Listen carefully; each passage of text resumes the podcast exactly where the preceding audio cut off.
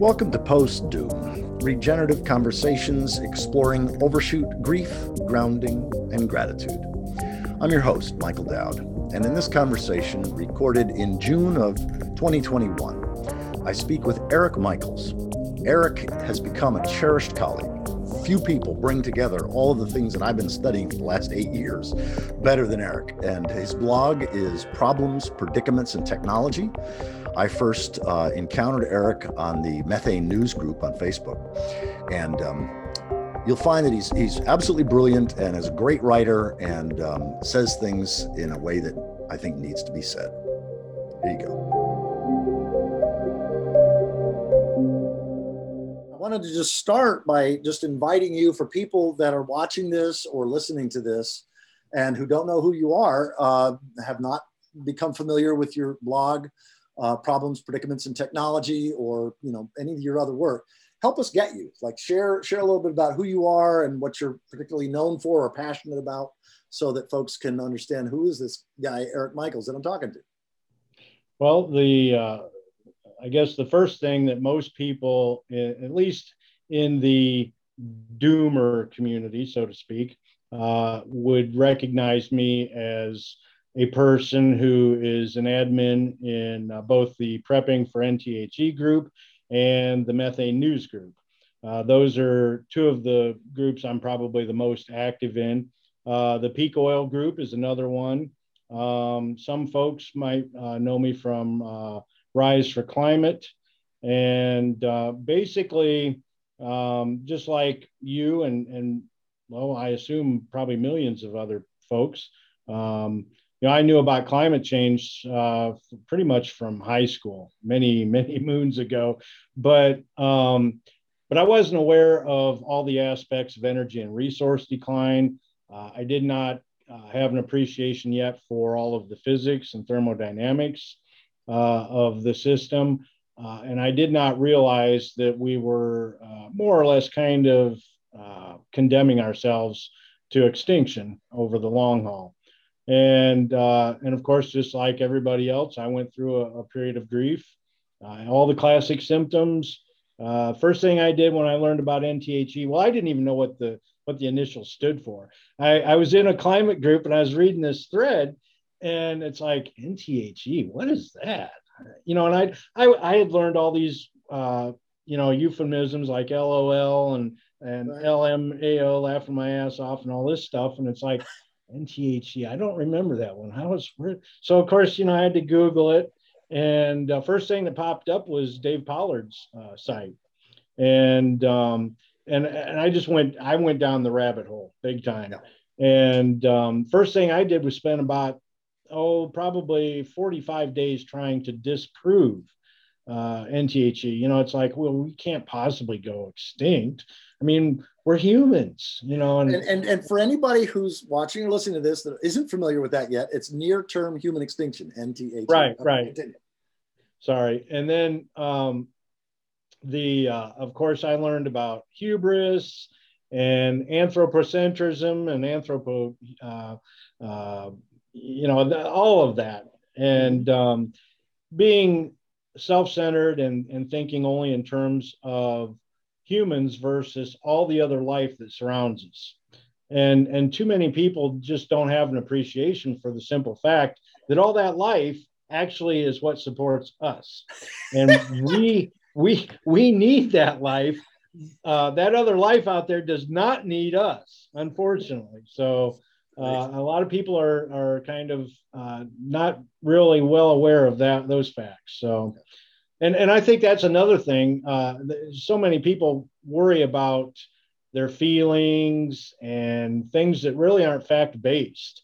And uh, and so I my one of my efforts is to try to point out the facts versus well this is what we believe in or this is what we feel or you know well, this is what like, we hope for right right and it's like well you know those are all fine and dandy but beliefs really the science doesn't care what your beliefs are.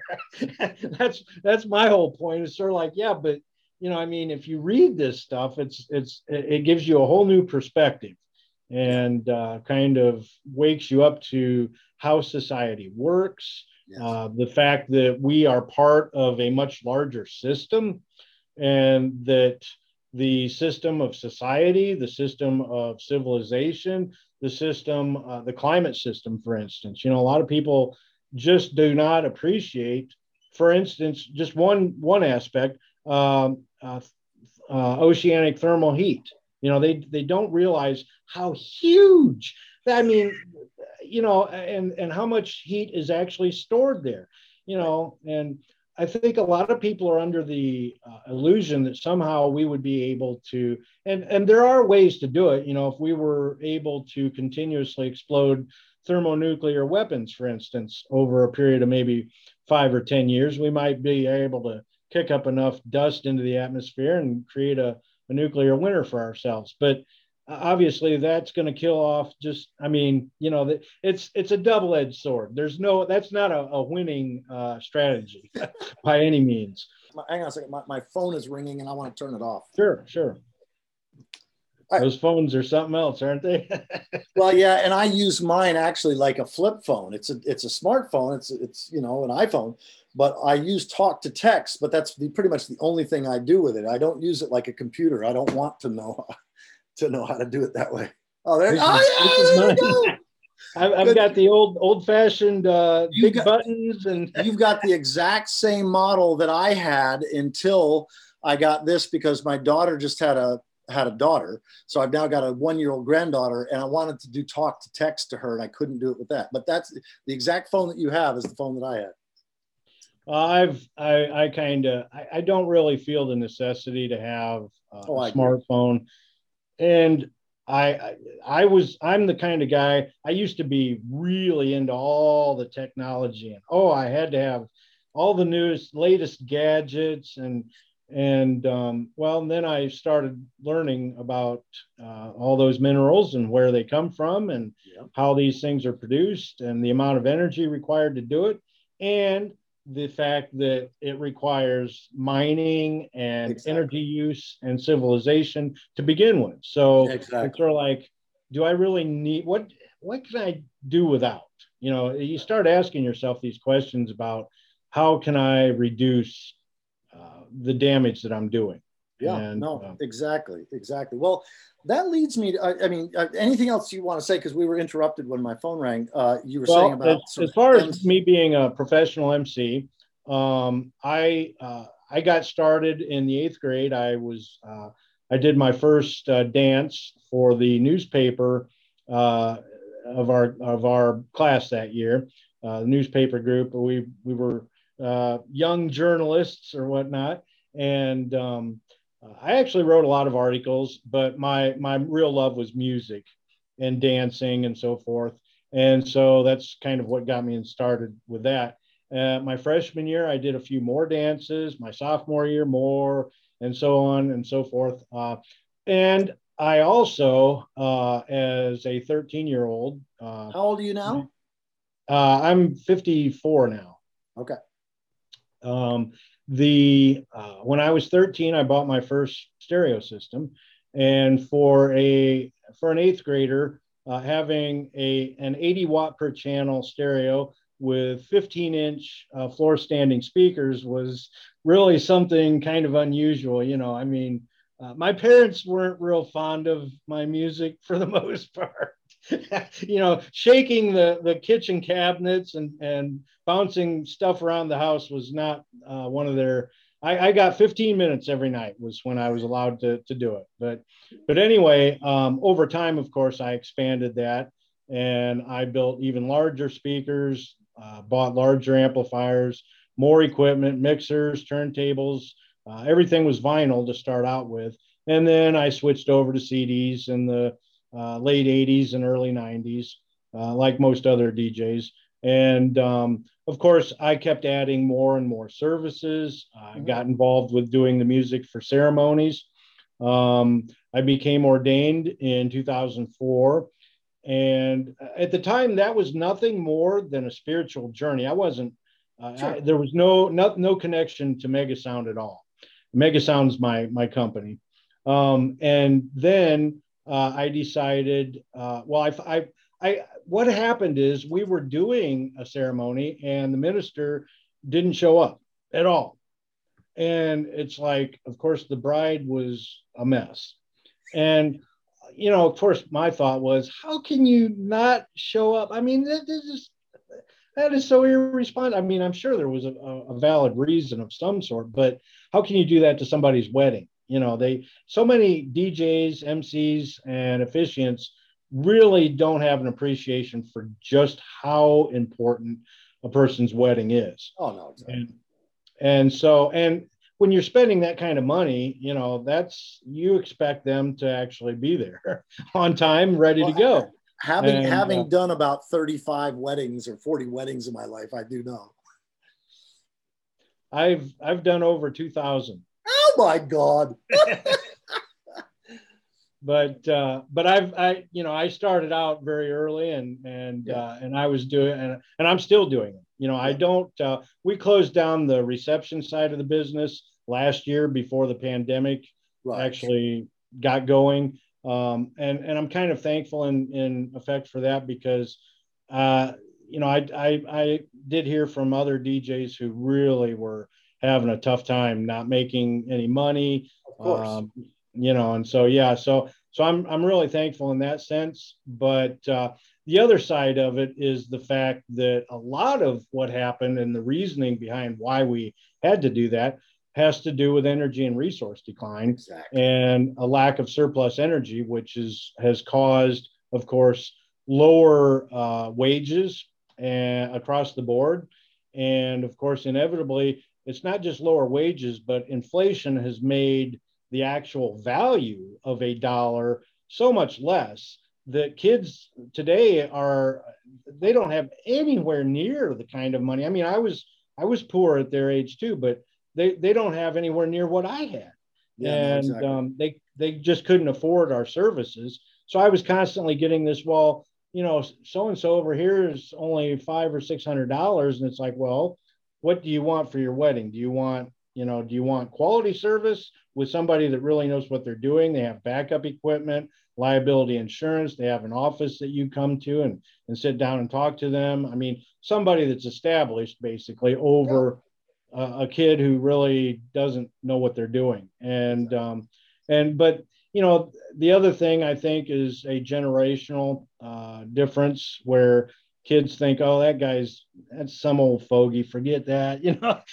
and and so uh, trying to fight those is is uh, well, June and I just decided it was becoming too much of an issue. Plus, when you get old, that equipment gets really heavy. And yeah, so, no, exactly, exactly. What was your worldview growing up? Uh, when did you start getting things like climate? You mentioned obviously early on, but you know, when did you start getting the severity of it?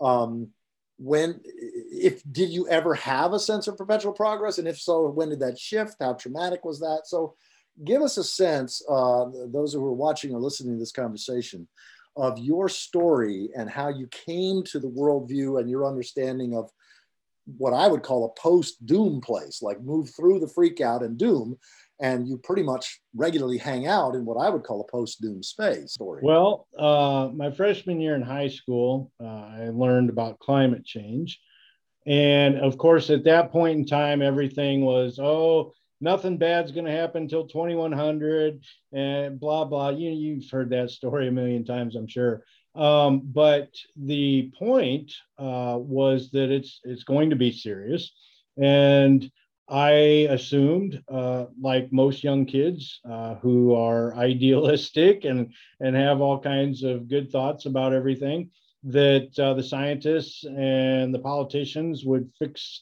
fix all the problems and everything would be fine by 2100. You know, it'd be long after I passed away, but uh, I, I kind of figured that uh, you know they would take care of things or at least get started. At least get started that was where uh, inevitably I was very frustrated in the 80s. Um, you know, I followed very closely Hansen's uh, testimonial to Congress.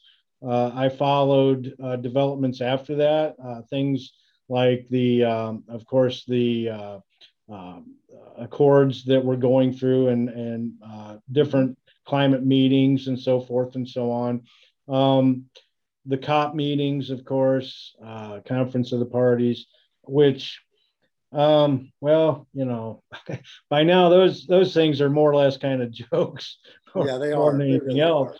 Are. I really, uh, I really feel that they're they they've kind of they've veered off into a whole different uh, program that not really designed to do anything worthy of actually helping climate change one way or the other. But you know, uh, I I was that that was frustrating and sure. all the while, I kept seeing emissions rise year after year. And it's like, why aren't we doing something about this? Why is this, you know, population, um, energy use, everything just kept going up. Now, inevitably, like many people, I I never stopped to think very critically about it. Um, so yeah, uh, up until probably up until the 2000s, I was one of those folks that you know perpetual progress and perpetual motion machines and all that all that other nonsense that you know infinite growth on a finite planet. I mean, um, it just doesn't work, of course. And once once a person is uh, opens their mind to the science, they learn very quickly that wow, we are on a collision course with a brick wall, and we're and it's not too far away. That's you know um, of course, inevitably, I think a lot of things now are speeding up because of the fact that we reached peak oil in October of 2018.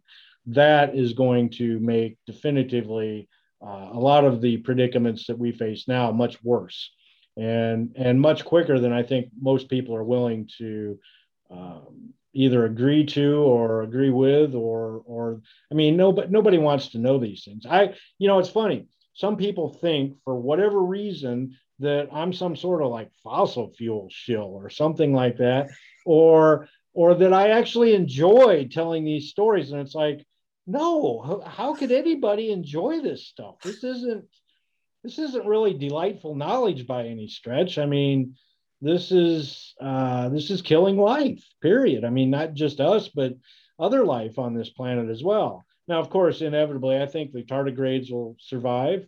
Um, I think extremophiles will survive, uh, especially the fungus that uh, eats the radioactive stuff at Chernobyl. But uh, but overwhelmingly, all large organisms will most likely die out.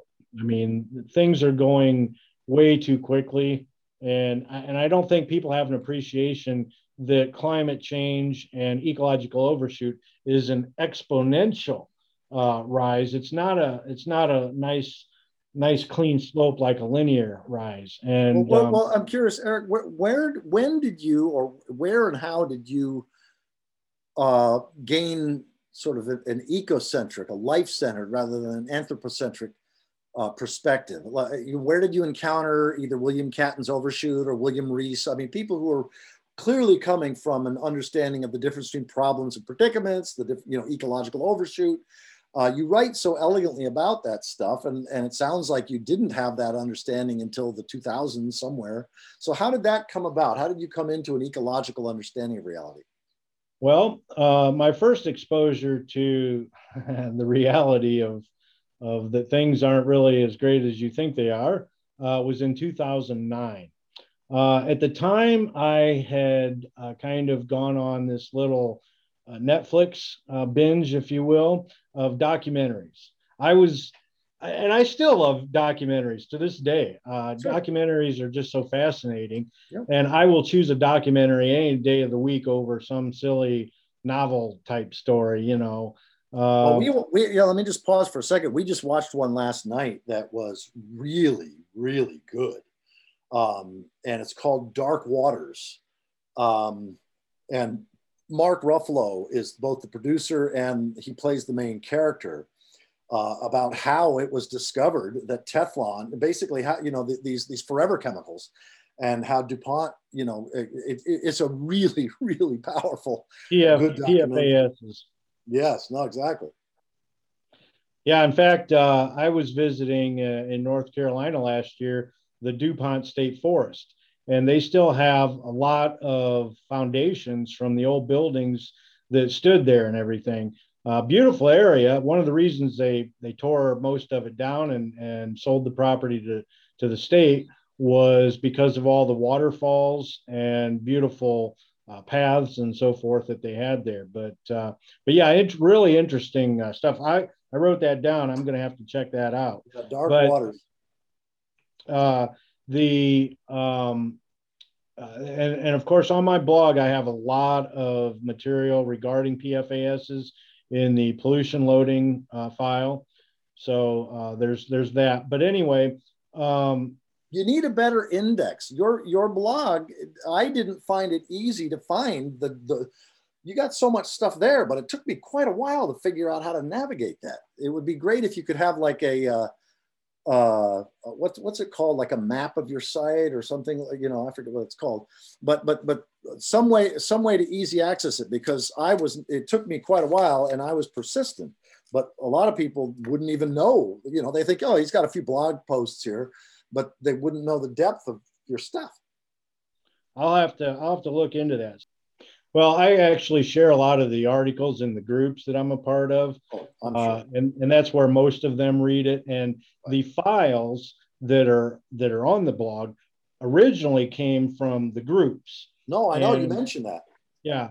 So, um, but anyway, uh, but how I got started uh, was uh, Michael Ruppert's uh, rest in peace, uh, his documentary called Collapse. I've seen it. And that was uh, that was when I first learned about peak oil. I'd never even heard of that. It's like peak oil. What's this? And uh, well, when I discovered that Marion King Hubbert uh, had predicted very accurately that the U.S. would reach their peak in 1970, and this is what where, of course, inevitably the uh, the peak was, uh, and and when companies started going downhill with what they provide and offer and so forth and so on to people. And, and so that that lack of surplus energy just kept getting more and more and more to where we are today. Um, you know we're spending so much energy tr- just extracting the energy that we're using. And um, and of course inevitably over time that's it's going to disappear and it's going to disappear a lot quicker than i think most people are are cognizant of. I completely agree so but uh, so that really that was my first uh, episode into uh, the doomosphere if you will. And then um, then i got uh, well i was i was in a, a group uh, this was kind of a um, oh this group was so infused with hopium it wasn't even funny. It was called the global warming fact of the day. And it was uh, well i mean don't get me wrong they had some good things in there a lot of interesting articles about climate change but um, their focus was really on technology and stuff that's just not going to actually work. And they they they hyped it up so much in that group i finally left. But but that's where that's where i learned about nTHE near term human extinction. And um, and of course i didn't even know what what the the initials stood for at the time. Uh, so I had to Google it, and uh, well, uh, Dave Pollard's site came up, and I learned about Carolyn Baker and Guy McPherson, and and pretty much uh, well all the people, Michael Ruppert all the people, and and I started watching the videos and listening to podcasts, mm-hmm. Uh, reading uh, peer-reviewed studies that were that they would mention, and well, I you know, I just kind of, that's where I kind of more or less came came of my own. Um, over time, it just I, I just kept absorbing more and more, and there's it's and and how and how did I'm curious. I just want to how did you're married, correct? No, no, I'm single actually. Oh, I do okay. have a significant other, but I'm not. I'm not legally. Okay, so so how did your partner at that time, or how did your family, like how, the people who were close to you, um, you know, how did their relationship shift or did they come on board with you or did you not talk about this stuff with them? Like, give oh, us... no, I, I talked about it uh, constantly, you know, it's, it's, you know, this, I can't, uh, I can't keep things like that to myself. Uh, yes. I have to, uh, I don't know what you would call it, but sort of uh, cleanse yourself, so to speak, you know, uh, and, and that actually helps uh, with the grief. Uh, you know talking about it with others is is very beneficial i find um, keeping holding it inside to be very toxic i wouldn't i wouldn't recommend that to anybody uh, we have to talk about it, and that's why that's why these groups. Uh, I actually very quickly, once I discovered uh, that group, I very quickly joined a near-term human extinction support group, mm-hmm. and the leader of that group uh, found me to be well. He he understood my leadership qualities, and he decided to uh, put me on as an as an admin and so I I did that. I did that very well for eight months, and then I found out that this guy was really not real very supportive of the members. You know, he was kicking them out if they uh, didn't do what he wanted and so forth. And and I decided, yeah, this is this this you know this needs to stop. I I shouldn't be supporting that.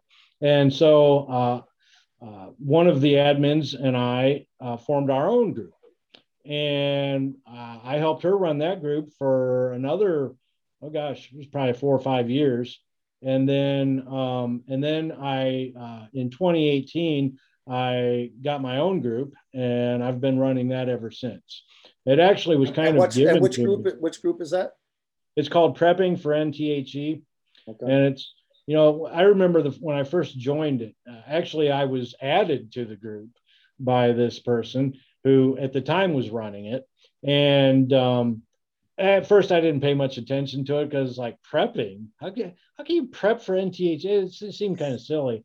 And then I thought, the more I thought about it, though, the more I thought, well, there is preparations that can be done, things like mentally preparing yourself and psychologically steeling yourself for these uh, facts and and of course there is the the regular physical prepping like uh, you know building up resilience uh, exactly. you know storing food getting um, to know your neighbors growing, yeah growing a garden yes, exactly. um, you know reducing your carbon footprint and so forth and so on things that that anybody can do and and and that might help somewhat i mean obviously yeah. it's not going to change the trajectory much but uh, inevitably every every little thing helps. And if and it's not so much the outcome. Uh, i think it's more the journey itself. Exactly. Um, you don't have to be guaranteed that that we're going to survive. Let's let's just say we're not going to survive. Everybody dies and you never know when when your time is up. So if you utilize that to your uh, advantage exactly. and live now, live right now, and love now. Um, so many people forget what that means. They don't understand it. Live and love now. What's that all about?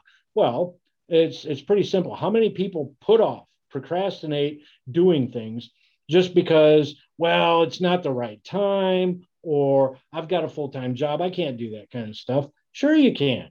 And of course, inevitably, quit putting those things off. If you want to do it, do it now. Quit waiting. What are you waiting for? I mean, yeah. and, and and I also encourage people to find something that that that nourishes your soul or yourself or your deep, you know, like that gives you a sense of purpose or meaning or you know where you can contribute to the larger body of life. It doesn't have to be humans, but where you can contribute in some way that just nourishes you. We all can do that. Exactly. I I love getting out in nature and hiking. I, I spend a lot of time walking through forests and, and paths and trails. I love them. Uh, and I, I am a mountain freak and a tree freak, and uh, and I I admit it. I admit it. But um, overwhelmingly, that was that was pretty much how I got into all of this. And um, I actually I actually enjoy um, posting these articles.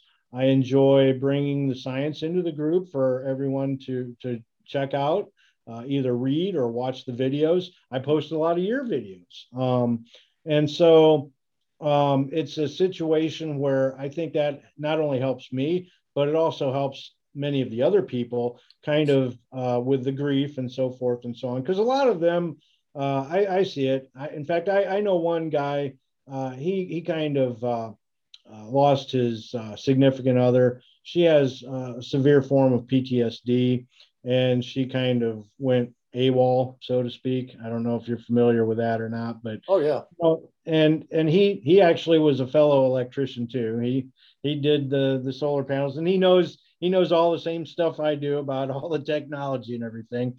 Uh, he's pretty vocal about it too on on how that's not really going to save you. So, but you know, it's it's it's I think that's important as to where you can have an impact, and that's that's one of my main hopes with this is to uh, bring more people, bring more information to more people, just like what you're trying to do. I, I'm a, a, a very much an admirer of, of what you've done here. It's it's really truly awesome. Mm, well, thank you, uh, and I think the same of yours. So, say a little bit about what your vision is, what you're proud of about your, you know, problems, predicaments, and technology blog is really quite a collection of awesome stuff. So, say something about that. Well, it actually came about as a means to get away from some of Facebook's ridiculous rules. Um, the the problems I was having in the groups was that, of course, every week I would edit all the files and add all of the new studies, articles, videos, and so forth that I had found the previous week. And uh, Facebook started punishing me because I was editing too many files. You know, they it, I'd get this little message, slow down, you know, and stuff like that. And one one week I actually got banned for uh, because they they considered it spam. And it's like this is not spam. This is, you know, of course it's Facebook bots. It's you know you're right, arguing with machinery there. But anyway, uh, I decided finally that I needed to come up with a solution and get uh, get some of my material off of Facebook so that only only I had access and control over it, and I didn't need to worry about how many times I edited. If I wanted to add something today or tomorrow or next week or next month, I'd be fine. And so, um, uh, of course, I I had my own blog for the Mega Sound. I had my own blog for Treasured Traditions which is a uh, kind of a collaboration with my office manager. Uh, just artwork uh, stuff. She she makes these little gnomes and so forth. And I actually do a lot of woodworking myself and so forth. In fact, the table that the tablet's on right now, I built myself. It's uh, I don't know. I guess I should. I don't know if you can. Can you see it? Oh yeah. Oh yeah. No, that's nice. Good work. so yeah, it's. uh, uh now you're upside uh, down. Pardon? Oh You're yeah. Upside down. How do I do fix that? I don't know. Wait a minute. I know how to do this, right? There we go. There you go. There you go. yeah, needless to say, I'm not not real super familiar with Zoom yet, but yeah, but I'm it's growing on me. So uh so yeah, you know, the uh, the purpose of the blog then became well. Once I posted all the files and everything, I decided I I, I should probably write. Uh, uh well, first I wanted to post some of the articles I had already written in the groups, mm-hmm. uh, and my point at that uh, juncture was to try to get people to realize that some of these ideas they have about technology and uh, solving things and so forth needed needed to be tamped with a little bit of reality. Okay, and um, and I didn't, you know, it's not to make them feel bad or anything, but to get them to a new reality of that's probably just not in the cards. You know, uh, too many people think that you know. Uh, carbon offsets and net zero and green energy and all this nonsense uh, is actually going to solve climate change. Right. Right. And um, unfortunately, the only thing that's actually well, there isn't anything that's going to solve it. It's a prediction. Exactly. It, it has an outcome. But the thing that they need to be aware of is even if we were able to reduce emissions uh, completely, stop, full stop, all emissions, anthropo, uh, anthropocentric emissions, right now, or anthropogenic, um, it, it still wouldn't matter. No, exactly. The ocean is too big. The system itself is too big. Climate change would continue for hundreds, if not thousands of years, long after the people who are alive today are long gone. So uh, the idea that reducing emissions is somehow going to save us is yeah I, I, call it i call it idolatry of human agency right yeah, it's pure hubris. Uh, and now I understand that you know the industries involved and the governments involved want to uh, kind of keep this idea right. rolling because uh, that's what keeps the economy going and business as usual and keeps fattening up the uh, profits and so forth for all the the top people but uh, but it doesn't help uh, any of us really uh, it doesn't help the other creatures that we share this planet with. And all it does is continue using the planet as a huge sink for pollution. And and of course you know all all of that too. So it's just uh, it, my point is to get real information out so people aren't misguided into thinking that we're going to have all these magical uh, you know devices. I mean th- think about it. I've seen the the thing where they came out with these artificial trees. It's like oh, artificial God, I trees? i know. What is wrong with real trees? It took me a long time to reach what i consider to be a, a holistic view.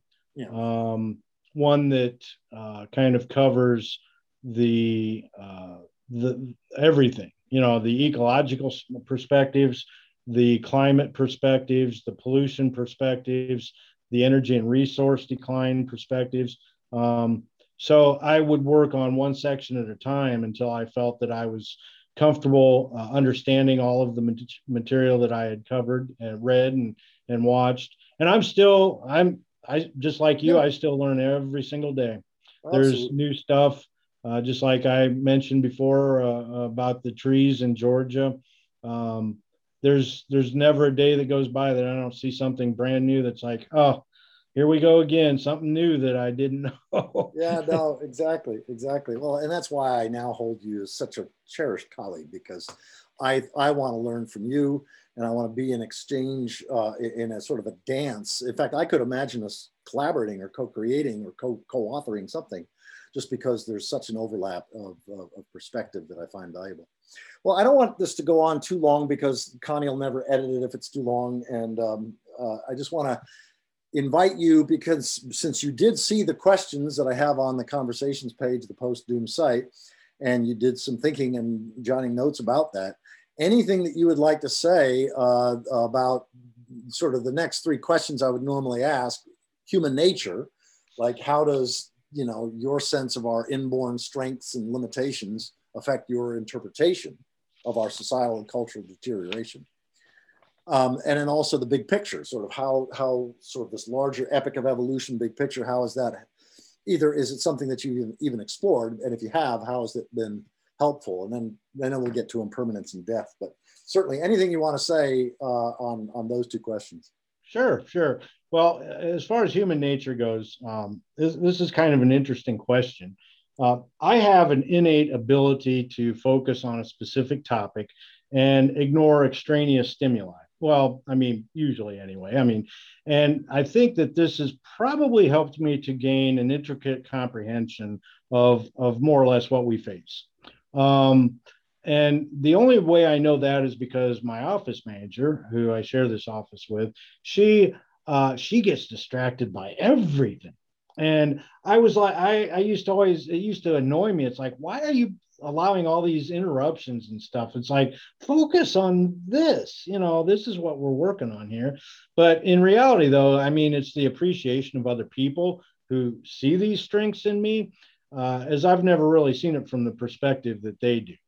And uh, and I've always been this way. And I, I used to mistakenly assume for many years that everybody had these strengths, the same strengths. You know, I uh, I actually thought that everyone had the same basic levels of intelligence, uh, with with additional strengths in particular areas, of course. But I mean, uh, I think I that that illusion was shattered my freshman year in high school once uh, once I figured that, well, I discovered that I was ninth out of my class of 410. So it's like, yeesh, uh, I'm a little bit smarter than some of these folks here. But now, obviously, there there are uh, different levels of intelligence. So, yeah, no, you know. different different things. I mean, I, I was influenced back in the day by Howard Gardner's frames of mind and you know different different types of intelligence that in some cultures logical mathematical intelligence is really selected for and that's what's considered iq and in other cultures it's spatial intelligence being able to navigate by the stars you know or musical intelligence or interpersonal intelligence or whatever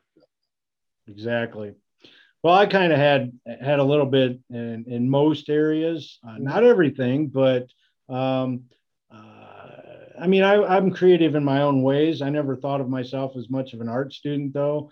But uh, mathematics, science, uh, English, and, and, the fine arts, I was very big on, and um, and music especially, uh, which is primarily why I became an MC and all that stuff. So, and, and, but, and yet you also have this electrical engineering side. Yeah, yeah, oh yeah. In fact, I built. I actually, you're going to probably be surprised when I tell you this.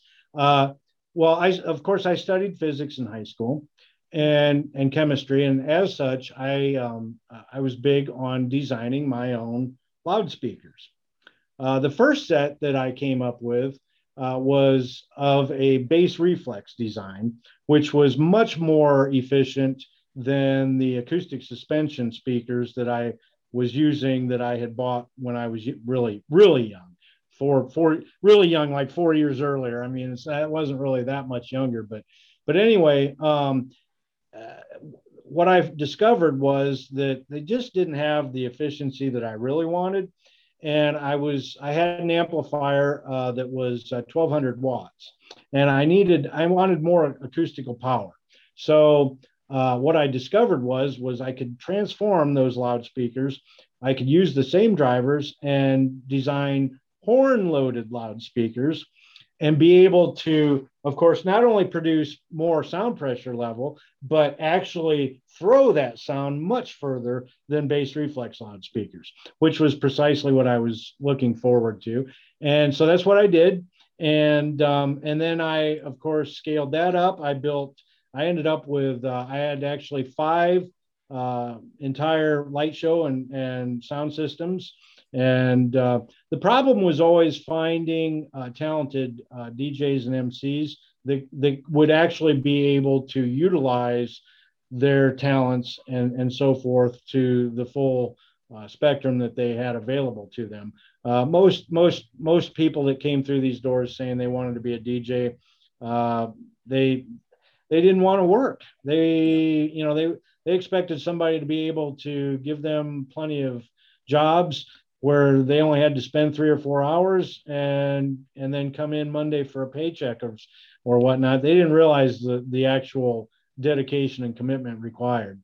But anyway, um, well, I, I want to bring this back to uh, uh, sort of the big picture, human nature, the big picture, and then in impermanence and death. I've, uh, okay. Connie and I are going to go do some hiking uh, in one of our favorite forests here in a little bit. So I, I want to sort of begin winding this down.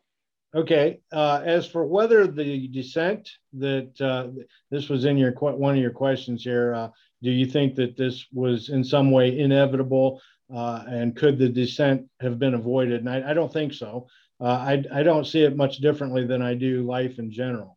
Uh, yes. Everyone has specific growth periods, just like energy growth, and therefore that of civilization and industrial civilization after the industrial revolution, and they have their own spurts and waiting periods.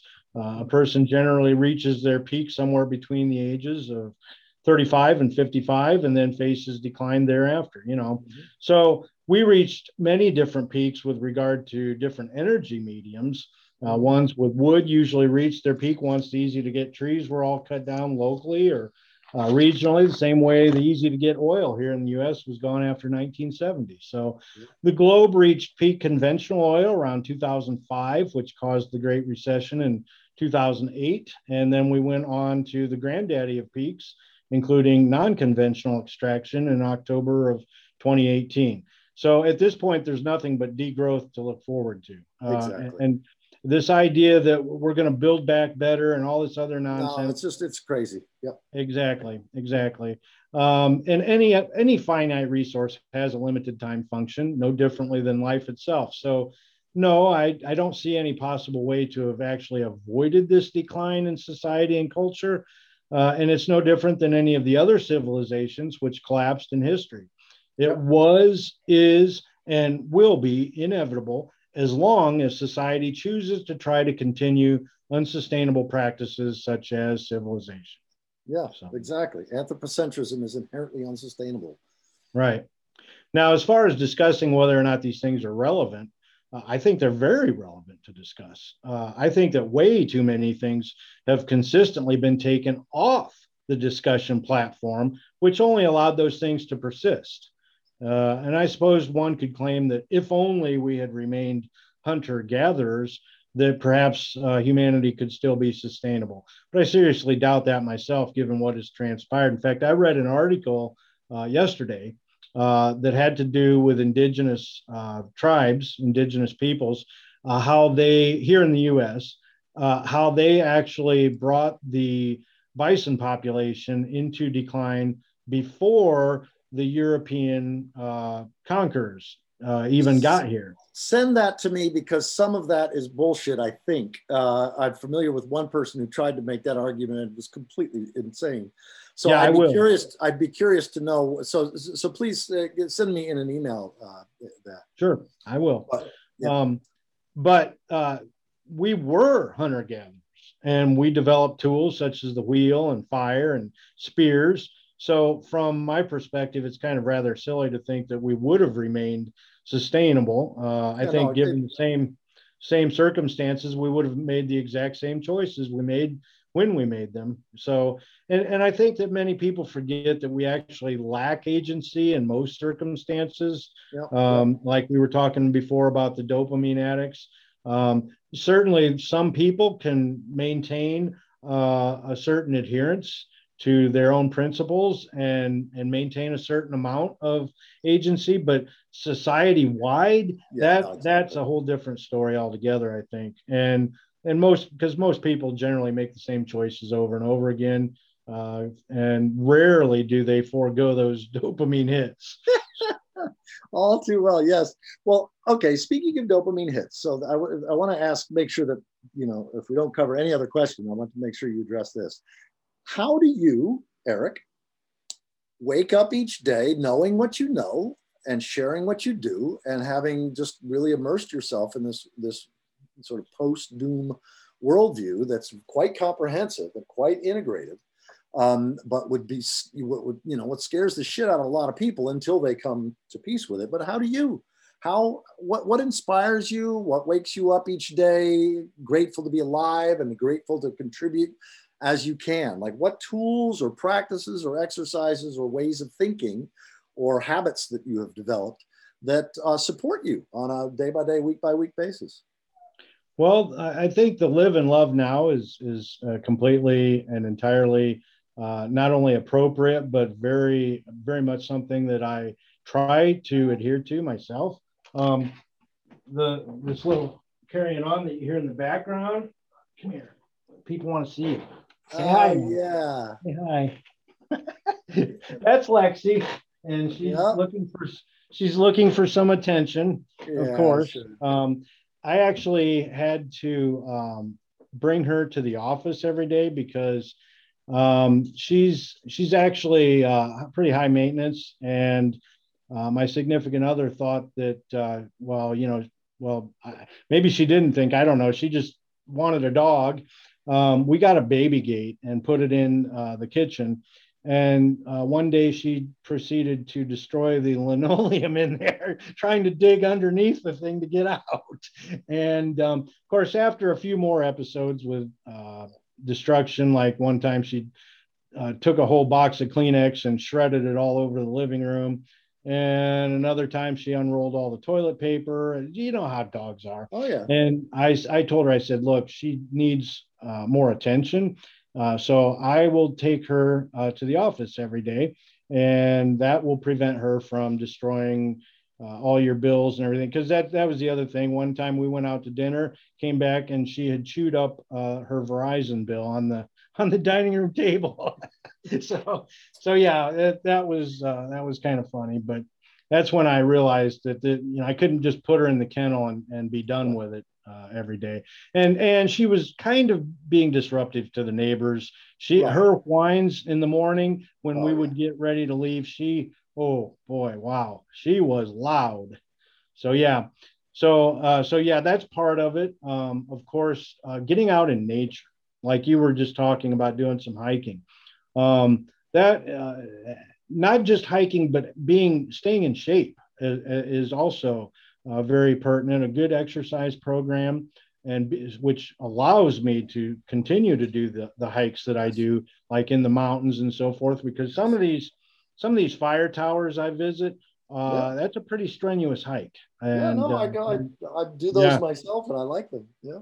And if you're not in, don't stay in shape, you you're gonna have a, a hard time getting up there. But the coming down's not too bad, but getting up there, whoo, yeah, it's first one every year is like, oh boy, here we go. so yeah, yeah, I think I think that uh, music is a big one. Um, talking in the group every once in a while, if I feel that I uh, am, am, needing to share something about just life in general, you know. Um, I've I've shared some different things, usually feelings about um, how people are handling the information, or um, like I did with that that article I just mentioned about the indigenous cultures. Right. Uh, I used to be a big proponent of the indigenous cultures because they first off they have the seven generations uh, thing uh, where they look they look further into the future than what most people do today. Most people are very much just right here and now. You know, they they can't think more than uh, maybe a, a, week or two in advance. And I tend to think not just in weeks, but months, years, uh, and in some cases, well, of course, you know, obviously reading all the geological information I do, I, I sometimes think in geological time frames, right. which are millions of years. You know, and so it's it's that's uh, that's those are some of the things that I think uh, help me, and of course eating as healthy as I can. Mm-hmm. Um, I've reduced my meat intake, uh, mm-hmm. trying to uh, again take that that carbon reduction into into uh, to the heart of the things and so forth. I'm not d- dead set against meat eating or yeah, anything. No, no, exactly, yeah. Yeah, and I don't I don't criticize other people for what they want to eat. I mean. Right that's to me i think that's a personal choice and i recognize the simple fact that let's face it, it if everybody did turn vegan we then we would still be in a, a, shortage situation because of not enough land to grow all the vegetables on. So no, I mean, exactly, exactly. Yeah, it, it's interesting. One of the things that I, I notice is that there are personal choices, often ethical choices that people make for themselves around you know some people choose not to fly some people choose not to drive some people choose not to have children some people choose not to eat meat uh, and so forth and those are all great choices i mean you know and it's it could be arguably the arguably the case could be made that if everybody took that on it could make a, a, a difference the truth of the matter is when you understand human nature and culture and everything else everybody's not going to do it uh, even the majority of people aren't going to do it certainly in not any time scale that anything else could be made but the challenge is if I choose not to fly, it's kind of not easy for me to not be judgmental towards people who still fly. If I right. don't eat meat, it's kind of hard for me to not be judgmental towards people who still eat meat. And so, to my mind, our time is limited. Frankly, I've got better ways to spend my time and energy than to nurture judgmentalness towards others. So right. I encourage people to make whatever choices they can that allows them to look themselves in the mirror and feel good um, but then not invest a lot of time and energy and money and and uh, whatever judging other people for making different choices. Well, this will probably uh, surprise you. I've never, never flown. I've you've never, never what? In, I've never flown. Never been in an aircraft. Oh, you've never flown. Oh, wow. Okay, cool. I, I would like to try it someday, but uh, you know, I just really haven't had the. I mean, where would I fly to. I mean, yeah. uh, when when I went to Alaska, I drove up there. You know, yeah. Melanie flew, she flew, uh, and I picked her up at the Anchorage airport. But but I didn't. Uh, you know, well, how can you, you? You really, I wouldn't have been able to. I we needed to have the truck because that's where we camp out of. So, you know, but it's um it's just one of those things where the only place really that I can think of where I could fly to would be uh, probably Hawaii, maybe. Yeah, right. Know. Yep, and, I've done that. Yeah, Connie's given up flying entirely. She'll never fly again, I'm quite sure. And, and it's possible that I won't. Although, if you know, one of my parents dies, my father lives in New York, my mother lived down in Key Largo.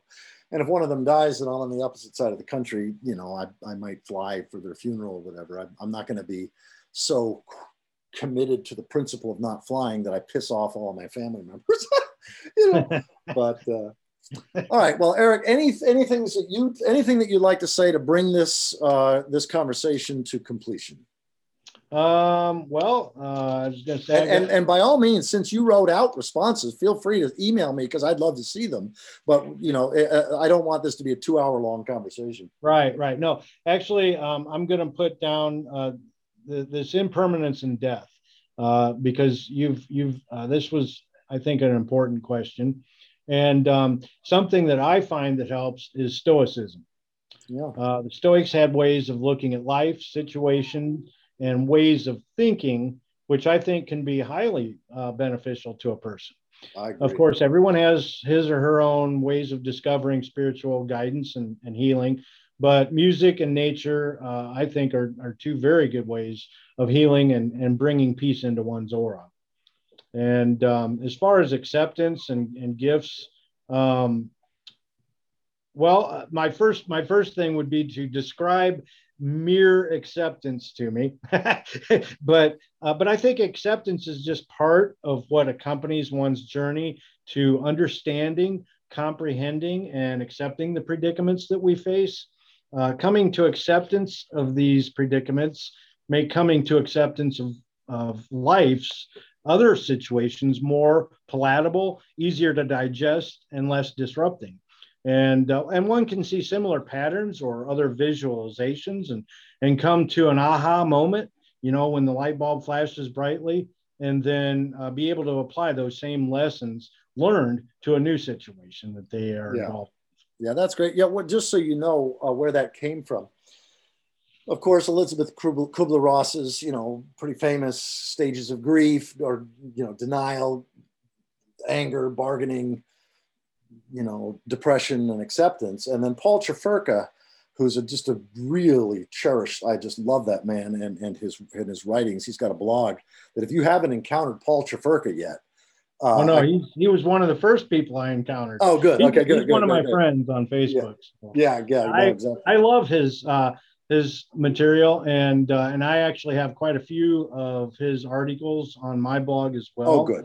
Good, good, good. Yeah. So his his sense of finding the gift, that's where that you know beyond mere acceptance came from was just sort of inviting people to you know have they experienced something that would be more along the lines of finding the gift, which for many people is beyond sort of acceptance. Right. Yep. And uh, of course, I, I wrote all kinds of stuff out here. I, I did every one, but I, I think the the last one that you wrote uh, that you just added uh, last year uh, was about the coronavirus pandemic. Yeah.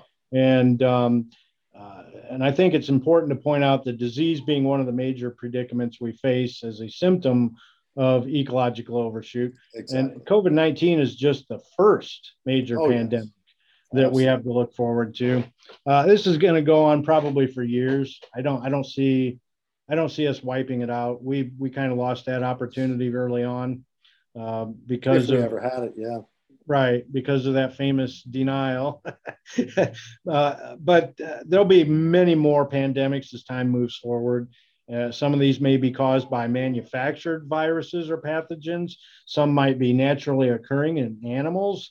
Uh, and some may be caused by ancient viruses, fungi, or bacteria that have been frozen away in absolutely absolutely. for thousands of years. So and and they're going to reappear because of the thawing of the polar ice caps. And so exactly. and don't even don't even get me started on methane emissions. I mean well i suspect you and i will have another conversation uh, and uh, yeah we can talk about methane and, and uh, permafrost and arctic and blue ocean events and all that kind of stuff for more information about this project, go to postdoom.com.